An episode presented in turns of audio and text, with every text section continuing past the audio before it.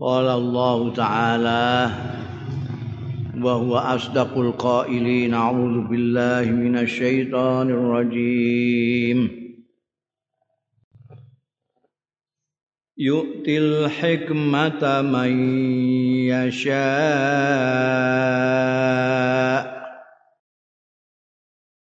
ومن يؤت الحكمة فقد أوتي خيرا كثيرا وما يذكر إلا أولو الألباب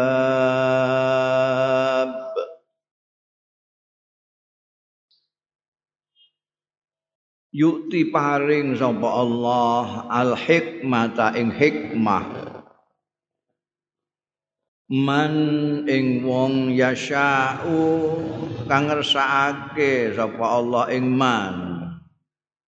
Wa mayyuta lan utawi sapaning wong yukta kang diparingi ya man al hikmata ing hikmah Fakot utia mongko teman-teman diparingi ya man khairan kasiron ing kebagusan sing akeh banget.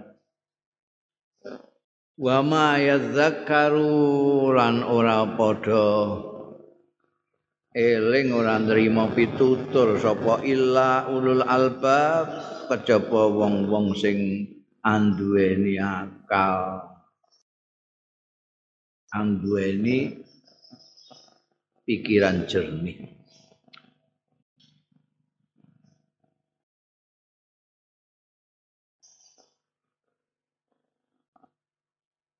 Jadi sing mempunyai hak prerogatif memberikan hikmah kepada hamba itu namun Gusti Allah. Gusti Allah iku maringi hikmah marang wong sing dikersakake Gusti Allah. Siapa yang dikesakan ya terserah Gusti Allah. Orang yang diberi hikmah oleh Allah Subhanahu wa taala itu berarti mendapat anugerah yang luar biasa, kebaikan yang banyak sekali.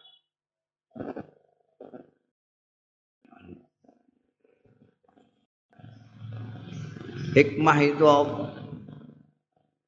Hikmah itu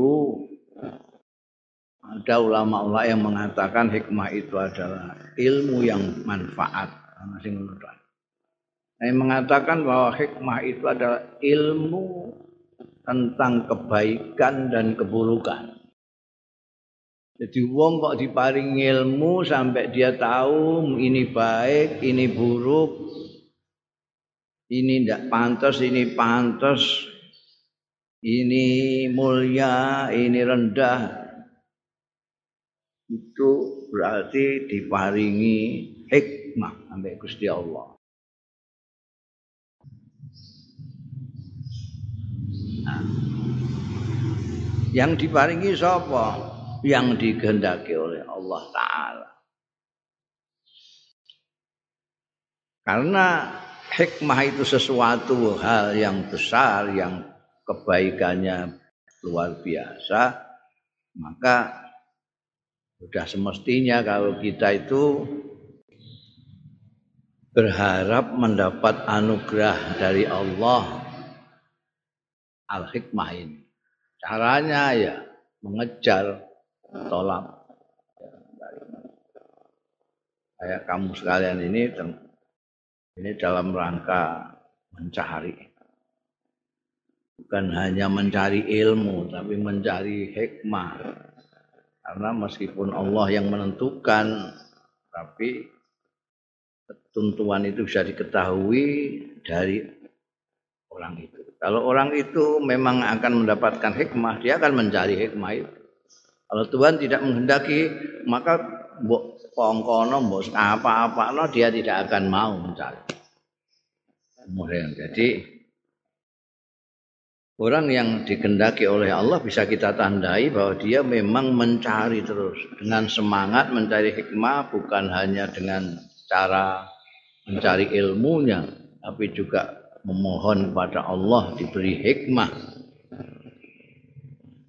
Kalau sudah mendapatkan hikmah itu, dia mendapatkan kebaikan yang luar biasa karena dia tahu baik. Tahu mana yang baik, kemudian melakukan kebaikan itu. Tahu yang buruk, lalu menghindari yang buruk itu. Ini kebaikan yang luar biasa. Orang yang mempunyai hikmah itu lalu menjadi orang yang luar biasa baik karena dia memiliki ilmunya. Jadi ya, ilmu hikmah itu adalah ilmu mengetahui yang baik dan yang buruk. Dengan kata lain ilmu yang bermanfaat. Ada ilmu banyak macam-macam tergantung orangnya berniat untuk apa mencari ilmu itu. Ada yang orang mencari ilmu supaya mendapat kedudukan. Ada yang mencari ilmu supaya jadi kiai, dihormati orang banyak, dicucupi tangane. Ada yang golek ilmu supaya dia pinter bisa jadi anggota DPR, jadi pejabat tinggi. Ada yang sekedar pokoknya golek ilmu dan nanti bisa untuk nyambut gawe. Banyaklah orang niat itu akeh. Niat itu. Dia niku jaman kuno wong misale golek ilmu ning pondok. Mondok itu nek mbok takoki wong kuno-kuno itu kamu ngapain mondok itu? Jawabannya singkat saja, simple. Untuk menghilangkan kebodohan. Ngono to? Simpel jadi gak punya kepengin dadi iki, kepengin dadi iki. Saiki kan mulai TK wis takoki. ambek gurune. Besok mau jadi apa? Jadi pilot, Bu. Jadi bintang film. Karena bocah cilik kan ndelok yang kita kok nyenengke sapa? Bintang film kok enake ngono ya. Mungkin dino kok diberitakno ning gone televisi. Aku nek jadi bintang film, wah jadi berita terus aku. ada yang kepingin jadi pilot, ada yang kepingin jadi pramugari, ada yang kepingin jadi anggota DPR, enak enak jadi anggota DPR itu. Ada yang tengok-tengok, linggih, ngomong, langgar jeplak, ngono aja pokoknya. Angger ulan untuk gaji, isih ana tunjangan-tunjangan, engko nek leren untuk pensiun. Nah, sekarang kamu mencari untuk apa? Ngilangno kebodohan. Nek niru wong kuno-kuno ngilangno kebodohan menghilangkan kebodohan. Ya gak barbar kowe. Mondokmu gak puas-puas. Mergo semakin orang itu pinter semakin bodoh. Jadi nek ana wong kok merasa pinter itu artinya artinya ini tetap bodoh terus. Karena orang yang pinter itu selalu akan merasa bodoh Mulane bodoh terus gak hilang-hilang. Makanya dulu itu orang mondok ya kayak Pak Sarap itu. Nanti di anak bojo. mondok mergo niate anak bodohan to gak bodoh, gak hilang-hilang bodone. Sing kuat ya arang-arang kayak Pak Sarap. Ya. Ana sing biyen iku pindah-pindah. Bar kok kene terus pindah ning dine pindah ning dine kan Allah yarkam kiai makhlus itu wis duwe putra kiai barang isih mondok. Masalah mongso di posonan ning kono. Biyen sing gawe komus al munawir itu kiai warsun munawir itu ya mau ngejak aku mondok. Ayo. Mondok pasangan ning endi karena merasa masih bodoh. Nah, orang itu akan selalu mencari ilmu karena merasa bodoh. Kalau orang itu sudah merasa pinter dan tidak mau mencari lagi ya mulai dia bodoh terus itu Orang golek ilmu itu sendiri juga bermacam-macam. kowe kepengin golek hikmah, cari ilmu yang manfaat. Ada wong kowe mondok di pesantren itu ada yang golek ilmu untuk diamalkan. Golek ilmu untuk diamalkan. Ada yang golek ilmu untuk dimanfaatkan. Yang ilmu yang bermanfaat itu disebut ilmu nafe. Ilmu yang diamalkan ini tergantung ilmunya. Kowe ilmu apa? Kowe ngaji ning kene katam alfiyah. Bisa murati segala macam. Terus engko kowe mulai dadi kiai mulang alfiyah. Iku jenenge apa ngamalno? Gak. Itu namanya bukan mengamalkan ilmu, itu nasrul ilmi. Kamu menyiarkan ilmu yang kamu dapat. Lah jenenge ngamalno ilmu nahwu piye? Ya dienggo maca kitab. Mong ilmu nahwu itu gramatika. Lah nek mbok apal-apal tok kowe gak tau maca kitab blas lah iku jenenge ilmu sing ora mbok ngamalno. Ilmu kok gak mbok amalno. Kowe ngaji takrib ngerti iki Sarate wudu, sarate sembayang, rukune sembayang, sunah-sunahe terus mbok ngamalno. Kowe wudu, sembayang sesuai ngilmu sing mbok dapat dari takrib itu, itu jenenge ngamalno ilmu. Tapi nek kowe ngaji takrib terus ngerti nek iki sunah terus kowe nambah ora mbok lakoni. Padahal asale kowe nglakoni macem-macem iku. mulai ijik ngantek maca bismillah segala macam istinsak umur-umur barang ku komplit kabeh barang kowe ngaji. Lho jebule mau sunat tok. Ngono ana jebule kok sunat tok iki lho. Sunat kok tok iki terus ditinggal nah ini sing jenenge malah gak genah iki itu duduk hikmah ngaji Quran itu dingamalno sesuai dengan dawuh-dawuh Al-Qur'an. Nil Quran didawuhno supaya ora riba.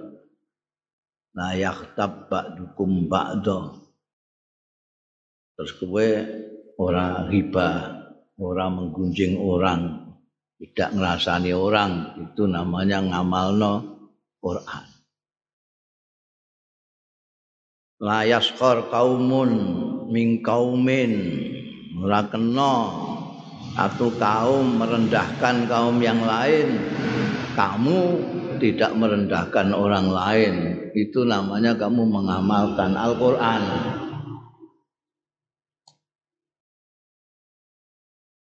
kamu tidak boleh. Al-Qur'an itu kon akimis sholat. Kamu kon lalu kamu juga dinas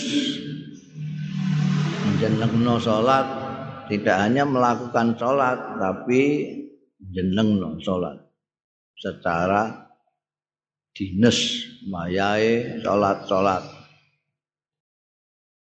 itu jenenge ngamalno tapi nek kowe ngaji Quran terus engko mbok mulangno neh iku jenenge nasul Quran Nah orang yang diberi hikmah oleh Allah Subhanahu wa taala ini bisa berbuat macam-macam. Dia bisa nasrul ilmi karena dia punya ilmu. Dia bisa mengamalkan ilmu karena dia punya ilmu. Dia bisa mengamalkan ilmu. Jadi dia nasrul ilmi ya bisa, ngamalkan ya bisa, memanfaatkan ya bisa.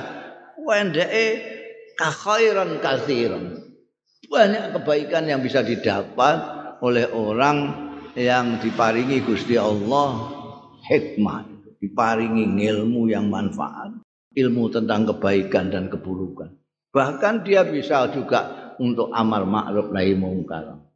Sebab amar ma'ruf nahi mungkar itu yang jarang orang ingat, kadang-kadang banyak yang lupa. Amar ma'ruf nahi mungkar itu memerlukan ilmu juga. Tidak bisa orang amar ma'ruf angger duit tekad tok man pokoknya aku amar ma'ruf nahi mungkar karena itu perintah Al-Qur'an. Tapi dia nggak tahu ilmunya ma'ruf itu apa, mungkar itu apa. Ya merusak nih masyarakat jadi masalah. Karena nggak ngaji amar ma'ruf nahi mungkar. Mereka untuk mengetahui ma'ruf kudu ngaji. Mengetahui mungkar kudu ngaji. Nggak bisa, nggak ngaji nggak bisa. Makanya ada orang yang amar ma'ruf tapi tidak dengan ma'ruf. Ada yang nahi mungkar tapi dengan mungkar. Kenapa?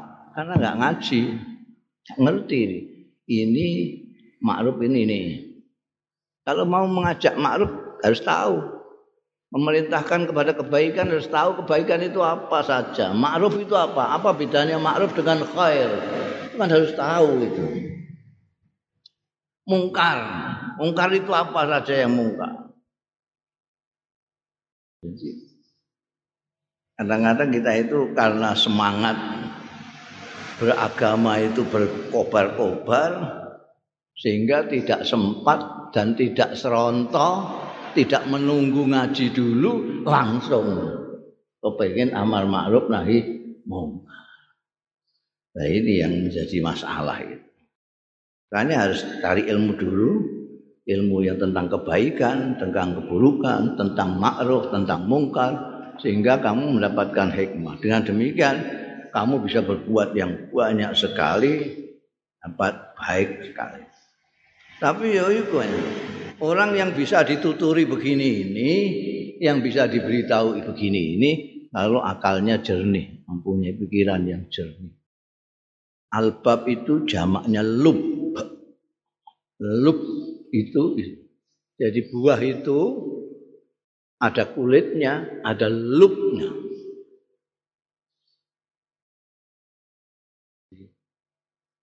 Akal ini ada akal yang jernih, tidak kecampuran kepentingan-kepentingan, niat-niat duniawi dan lain sebagainya, jernih sekali. Ini yang bisa menerima pitutur. Wa ma illa ulul albab. Mereka-mereka yang mempunyai akal yang jernih. Jernih. Mau duwe akal itu sebentar gitu saja karena dikacaukan oleh keinginan-keinginan atau kepentingan-kepentingan, akal ini terus kesilap. Banyak sekali contohnya orang pinter-pinter tapi kayak orang blok itu banyak sekali. Kenapa? Karena dia tidak lup terganggu akal sehatnya oleh hal-hal lain di luar yang mestinya harus dipikirkan. Wa ma anfaqtum min نفقة أو نذرتم من نذر أو نذرتم من نذر فإن الله يعلمه وما للظالمين من أنصار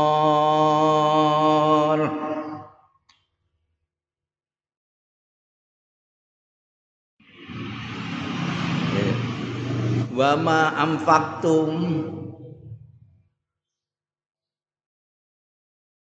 utai barang amfaktum kang lamun nyokongno sira kabeh min nafaqatin Ing nafaqah.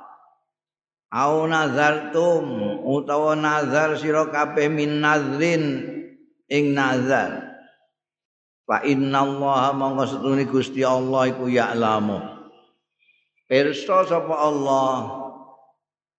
Hu ing nafkah utawi nazar mau. Mazkur minan nafkah au nazar wa malil zalimin lan ora ana iku keduwe wong-wong sing zalim min ansarin utawi pira-pira sing nulungi.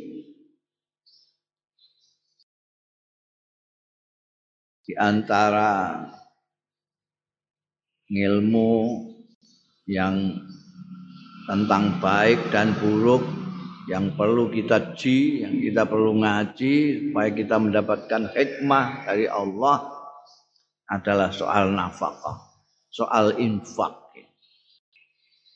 Ayat-ayat sebelumnya banyak sekali Allah telah memberikan petunjuk kepada kita tentang keutamaannya infak, keutamaannya nafkah, keluhurannya nafkah. Dan bagaimana nafkah itu yang baik? Bagaimana caranya kita untuk memberikan nafkah?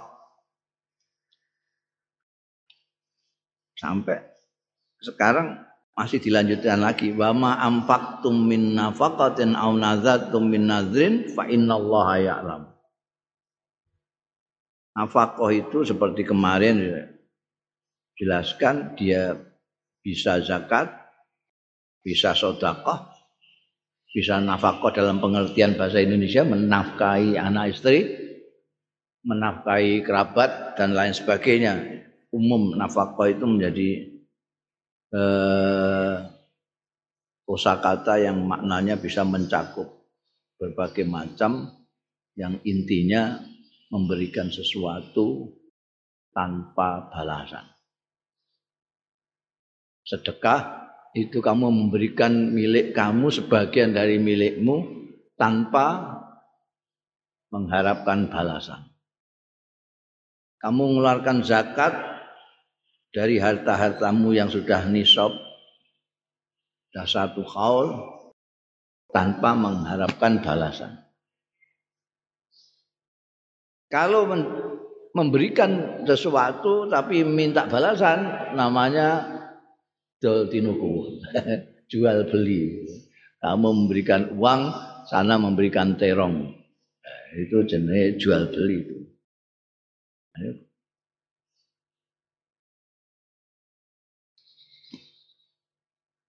Nah, nafkah itu ada yang memang kamu memenuhi anjuran Gusti Allah Ta'ala. Seperti zakat misalnya. Zakat itu diwajibkan oleh agama, oleh Allah Subhanahu wa taala. Orang yang sudah eh, mempunyai hartanya itu sampai nisab, sudah all segala macam, sudah memenuhi persyaratan untuk zakat, dia harus zakat. Itu yang menentukan Gusti Allah taala. Tapi ada nafkah yang kamu sendiri yang menentukan. Jadi Gusti Allah enggak Gusti Allah enggak nyuruh kamu tapi kamu sendiri yang menentukan. Saya harus memberi si fulan itu namanya nazar. Bukan Allah yang menentukan tapi kamu sendiri. Kamu yang berjanji. Saya akan memberikan harta saya sebagian harta saya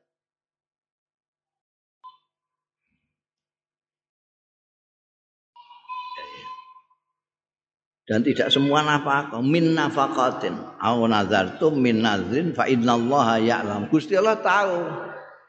Semua yang kamu nafkahkan karena kamu mengikuti perintah Allah seperti zakat Allah mengetahui. Kamu memberikan sesuatu karena kamu mengharuskan dirimu sendiri untuk memberikan nafkah Gusti Allah juga tahu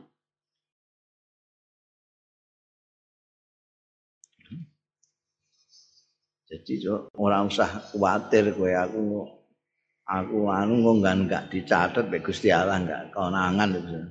Ah. Wa malidh zalimina min ansar. Ana wong sing tidak melakukan apa yang sudah ditetapkan oleh Allah atau yang tidak ditetapkan oleh dirinya sendiri itu namanya zalim. Kenapa zalim? Zalim itu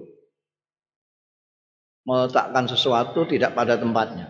Itu zalim. Sudah berkali-kali itu diterangkan nah, zalim itu kosok uang sulit adil. Kalau adil itu meletakkan sesuatu pada tempatnya, zalim sebaliknya meletakkan sesuatu tidak pada tempat. Otak itu mestinya di kepala, mbok sok dengkul. Zalim, zalim. Seperti orang orang yang nyembah Braholo itu itu zalim. Kenapa zalim? Lah iya kan terbalik-balik. Yang menciptakan dia tidak disembah. Tapi ciptaan dia disembah. Itu yang dengkul letaknya.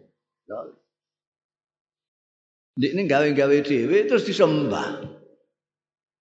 Dipuja-puja, dianggap Tuhan. Sementara, sementara Tuhannya sendiri tidak disembah. Walik-walik. Ya misalnya ini menetapkan sendiri.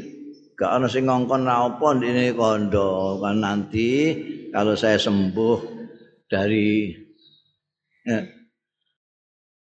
sembuh dari penyakit saya ini saya akan sedekah satu juta kepada orang kampung. Sudah sembuh. Mulai dilaksanakan. Zolim janji-janji di ini Gusti Allah. Masalahnya Gusti Allah gak besok meskipun dia mungkin tidak dikatakan pada orang tapi dia nazar dalam dirinya nanti kalau ini akan begini.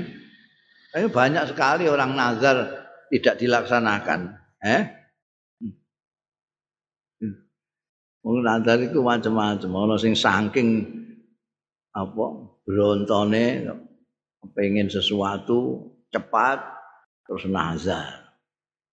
Bareng dengan cepat juga dikabulno Gusti Allah. Misalnya tadi itu sakit terus sembuh itu terus nazare lahan mulane ana unen-unen Jawa diparani ula barang ngene iku nazar enggak.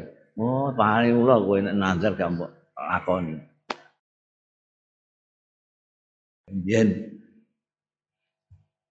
ceritane Juha Juha itu nazar Kimari hilang Pokoke nek ketemu Gusti nek kimal kula ketangkih mangke kula ajeng poso seminggu. Ketemu, kimare ketemu. Mulai terus poso seminggu. Bar poso seminggu, kimare mati. Ini muring-muring ke karo Gusti Allah. dengan itu mempermainkan kula jenengan wangsulake iman kula niku sakniki jenengan pundhut niku sepundi niku awas mangke nek Ramadan kula mboten poso. Iku ceritane kalau apa kawulane Gusti Allah ya ono sing modele ngono kelakuan. Muring-muring Gusti Allah bareng. Gak ngerti nek Gusti Allah itu maha semauku. Biasa. Gusti Allah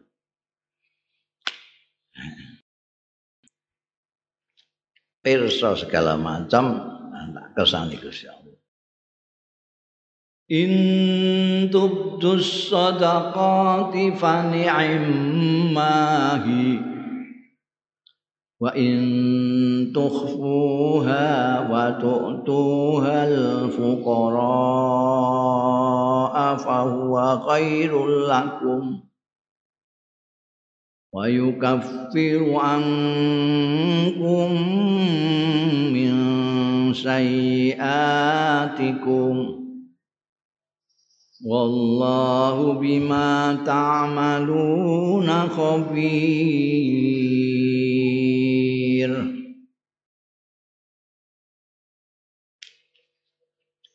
Intubdu lamun nglahirno menampakkan.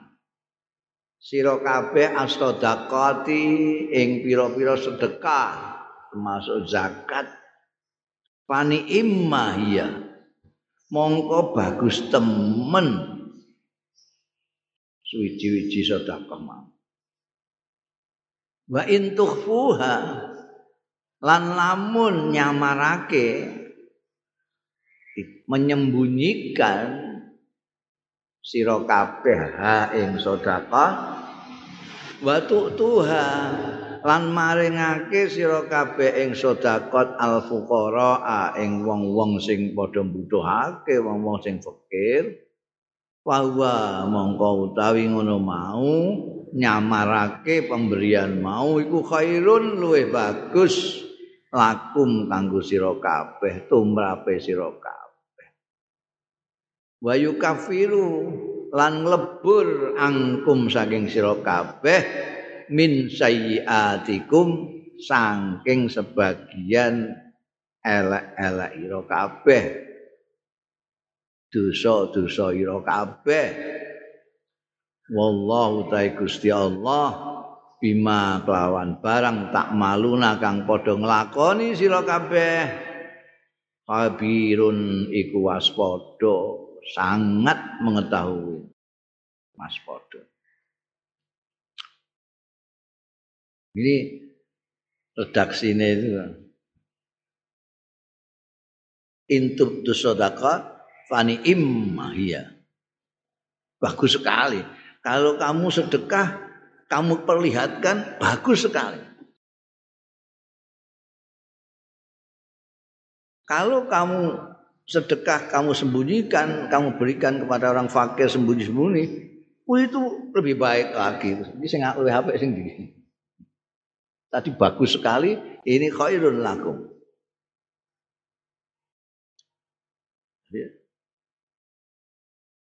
Ulama-ulama membicarakan masalah ini. Dia ada yang berpendapat bahwa kalau zakat itu sebaiknya diperlihatkan. Supaya untuk contoh orang-orang yang sebetulnya sudah mampu zakat bahkan lebih tidak mau memberi zakat ini yang pas-pasan memberikan zakat nanti dia akan membawa dampak loh itu sugae sugih aku. Ini kok zakat. Berarti aku wong sing keliru iki, aku ngitungku gak bener iki. Apa piye? Wah iya. Ada dampak positif.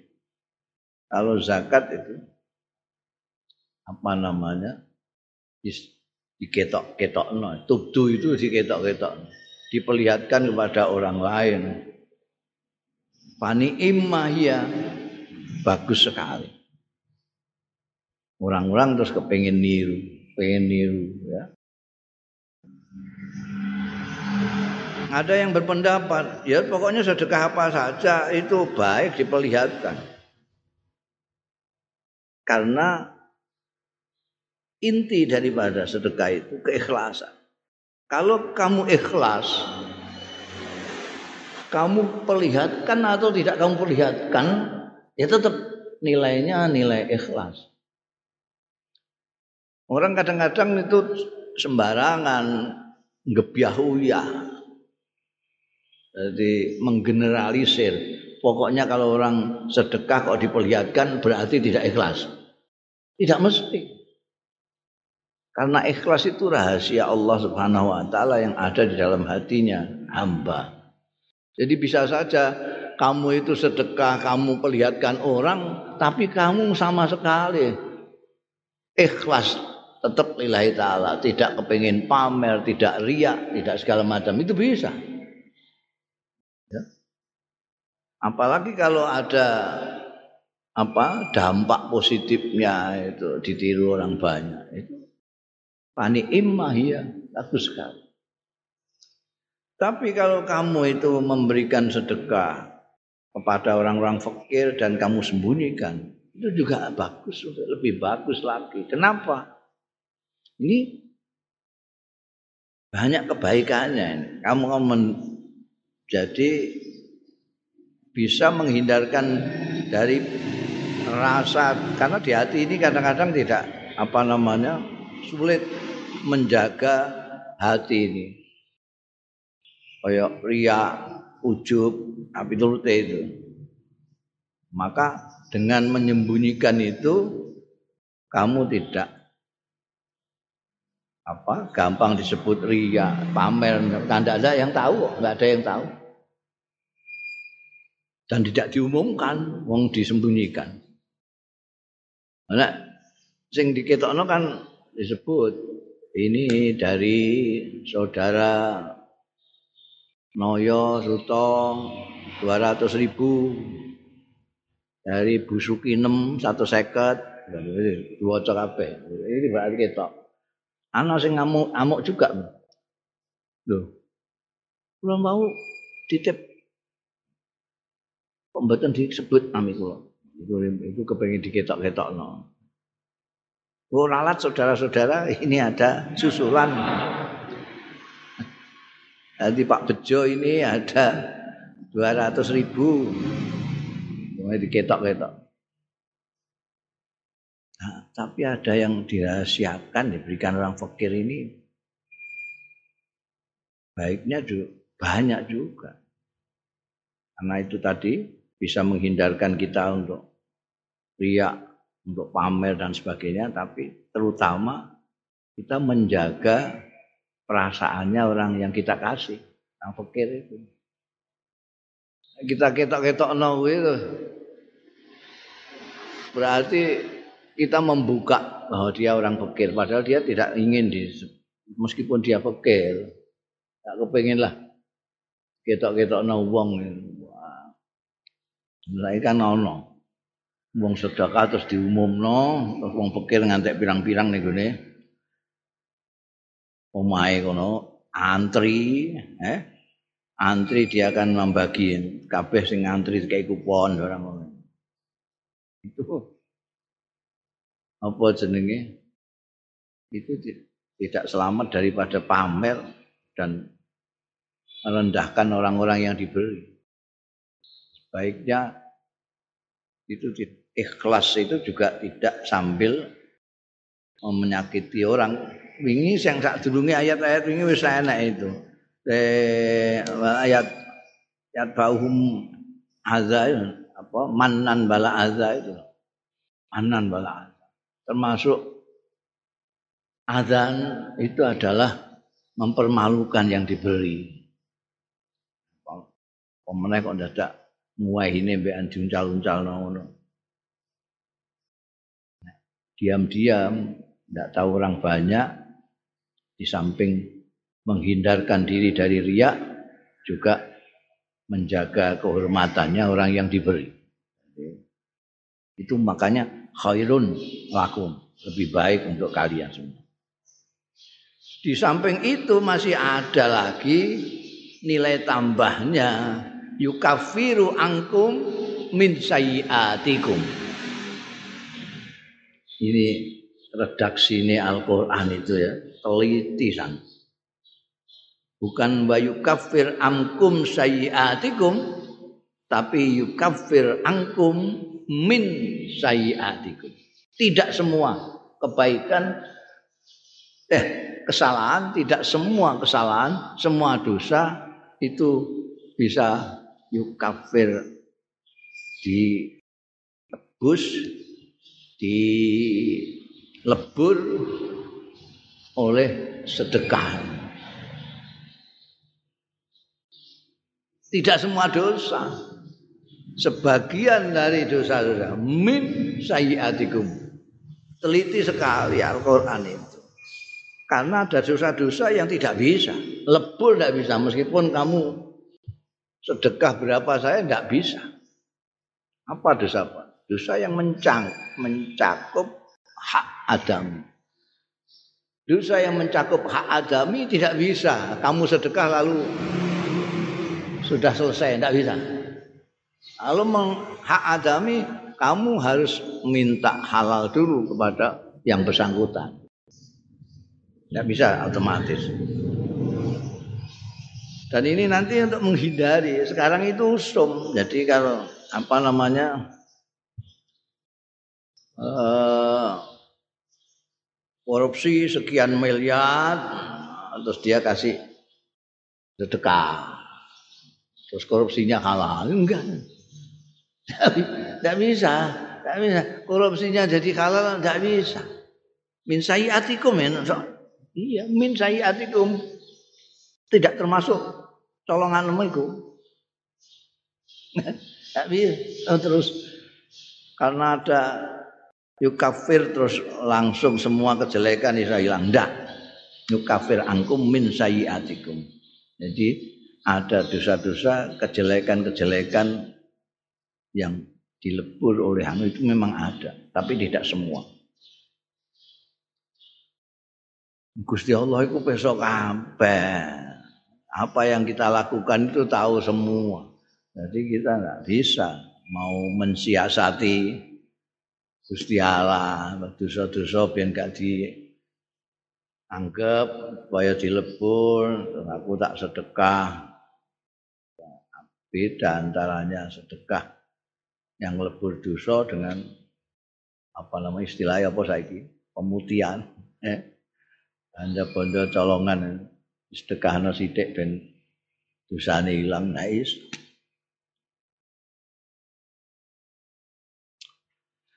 ليس عليك هداهم ولكن الله يهدي من يشاء. وما تنفقوا من خير فلأنفسكم. وما تنفقون إلا ابتغاء وجه الله وما تنفقوا من خير يوفى إليكم وأنتم لا تظلمون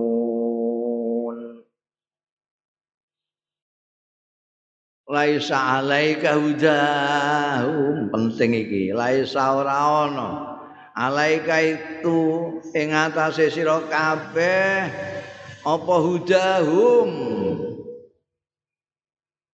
apa mitudui mene hidayah ning gone walakin Allah angin tapi ini Gusti Allah sing yahdi iku ing nuduhake sapa Allah paring hidayah maning wong yasa'u kang ngersakake sapa Allah. Wa ma tunfiqu. Lan ing barang kang nafakahna sira kabeh bayane min khairin nyatane kebagusan bondo. Pali ampusikum mongko iku kanggo sira kabeh kabeh dhewe. Wa ma tunfiquna wa ma tunfiquna lan aja nganti nafakahna sira kabeh nyokong sira kabeh ilab tigha awajillah kejaba nuprih keridaane Gusti Allah taala. Wa ma tunfiqu min khairin lan ing barang kang nafakahna sira kabeh bayane min khairin nyatane Ang Arab tuh nek muni khair itu bondo. Wong senengane mek dunya. Li hubbil khairi lasyadid. Wong seneng dhuwit. Ama tumfiku min khairin yuwaffa ilaikum mongko dituhoni laikum marang sira kabeh wa antum halil ta sira kabeh iku latuzlamun ora padha dingani ngoyo sira kabeh. Ini penting. Laisa alaika hudahu malakin Allah yahdi mayyasha jadi kamu itu tidak berkewajiban untuk memberi hidayah. Kamu tidak bisa laisa alaika hudahu terus mbok kei dhuwit terus ndekne terus gelem. Apa? Manut karo kowe terus gelem ibadah ora usah. Jadi kowe nek nek nafakana bondo rasa dan dengan wah aku tak dakwah bil hal. Tak ngeki dhuwit iki tak kei sembako. Pendek ini gelem ning masjid ora usah ngono. Ora usah. Oh iku Gusti Allah kok sing paling hidayah itu. Yang paling hidayah itu Gusti Allah. Kamu tidak perlu ngurusiku. Hidayah Gusti Allah itu sing yahdi mayyasha. Gak iso, gak iso. Kowe gak iso. Memberi hidayah ndak. Oh, tak kai semono akeh kok ya isih gak gelem ning masjid ae. Lho, itu Salah kowe temu ngeki itu salah. Itu urusannya Gusti Allah. Orang sambok kaya apa-apa nek Gusti Allah ngesake. Dia akan memberi daya kepada orang yang Allah sendiri kersake. Jadi ya, kamu nafkahkan ini untuk diri kamu sendiri. Untuk diri kamu sendiri. Tidak usah pakai macam-macam ben orang itu untuk hidayah. Tak kayak aneh. Ben ini sergap sembahyang. Tahu usah. Kasih kasih aja. Kasih dengan ikhlas kasih. Ibtigha amardotillah sudah itu saja. Pemuka diridani Gusti Allah ojo duwe kepentingan-kepentingan lain kecuali ibtigha'a wajillahi taala. Selain itu. Meskipun kepentingan-kepentingan itu kepentingan yang ketoke apik mulya, yaitu membawa dia supaya jadi hamba yang taat, pemeluk teguh segala macam. Meskipun kepentingan itu itu enggak usah. Ya semata-mata saya menafkahkan harta saya illahi taala.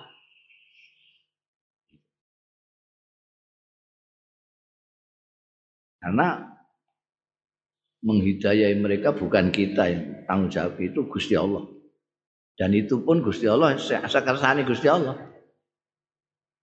Mesake orang itu mendapat hidayah apa enggak? Kalau Gusti Allah ngesakno, ora usah nganggo macam-macam.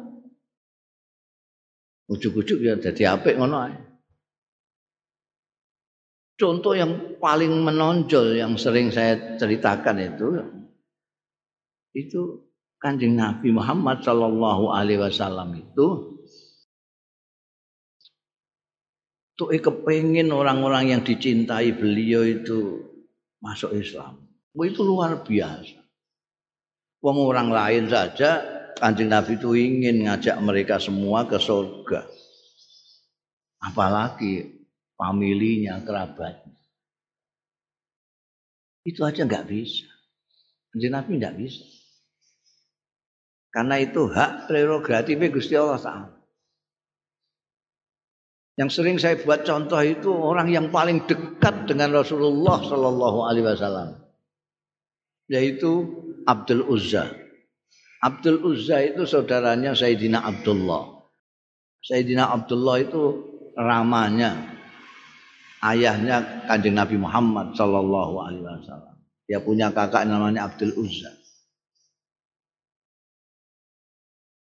Di Pak D, Pak D ini Kanjeng Nabi. Orang dekat sekali. Rumahnya dekat dengan Kanjeng Nabi. Tonggo jejer. Dia bisanan dengan Kanjeng Nabi anak dua. Dia punya anak namanya Utbah sama Utaibah dikawinkan sama putrinya Kanjeng Nabi Sayyidatina Ruqayyah dan Sayyidatina Umi Kulsum. Sudah kurang dekat apa ini? Tidak ada orang sedekat ini. Tetangga dekat, paman sendiri, berbisanan dua orang anak. Tidak ada orang dekat yang sampai bisanan anak dua ini. Kanjeng Nabi bisanan dengan Jelusa. itu bukan hanya tidak mau diajak kanjeng Nabi yang begitu halus, kalau ngajak begitu simpatik, ini tidak mau dan mencaci maki kanjeng Nabi. Bahkan anaknya langsung disuruh menceraikan istri-istrinya. Kan luar biasa. Itu contoh yang luar biasa bagaimana hidayah itu hanya prerogatif Gusti Allah. Yahdi mayasa. Sampai kanjeng Nabi didawi innaka la tahdi man ahbabta. Kamu sendiri tidak bisa memberi hidayah kepada orang yang kamu sukai. Pemenang yang kamu benci. bisa. Eh, karena kita bicara masih bisa bicara dalam rangka nafkah, sokong menyokong. infak maka kita tidak bisa terus dengan infak itu mengharapkan orang lalu mendapatkan hidayah tidak usah mempunyai kepentingan Wama tumfiku min khairin fali anfusikum. Apa yang kamu nafkahkan itu untuk kembali kepada kamu. Tuhan tidak menginginkan apa-apa kok. Tuhan tidak butuh apa-apa. Kamu ibadah ya untuk kamu sendiri, kamu zakat untuk kamu sendiri, kamu nafkah untuk kamu sendiri, kamu puasa untuk kamu sendiri. Kebaikannya untuk kamu sendiri. Tidak ada yang alik negeri Gusti Allah. Gusti Allah kok hamid tidak membutuhkan apa-apa. Tapi kamu kalau infak jangan dengan kepentingan macam-macam. Itu nganggo ma ambek illah hanya ibtigha'a wajillahi taala. Jangan pakai niat macam-macam kecuali untuk mendapatkan ridhonya Allah taala. Ini semua ibadah termasuk nafkah itu itu. Dan itu ambek Gusti Allah nanti akan dipenuhi semua karena apa namanya Gusti Allah itu janji kemarin ayat-ayat itu orang yang nafkahkan itu bisa kayak menanam padi itu. Dari satu biji keluar sampai apa batangnya menjadi banyak kemudian masing-masing batangnya ada buah anu bijinya lagi sampai 700 sampai banyak sekali. Itu nanti apa yang kamu berikan secara ikhlas ibtigha awajillah kamu akan mendapatkan ganjaran itu secara penuh itu wafa itu dikasihkan secara penuh kepada kamu. Ditambahi wa antum la tudlamun sama sekali tidak akan dirugikan sedikit pun. Duh ini katanya 10 kali lipat. Kok ini kok hanya segini? Nggak ada ya? Minimal apa yang kamu berikan diberi balasan minimal 10 kali. Tidak akan kurang dari itu bisa lebih bisa sampai 700 kali lipat tapi kurang sedikit saja tidak. Wa antum la tulam. Ya. Lil fuqara illadzina wallahu a'lam.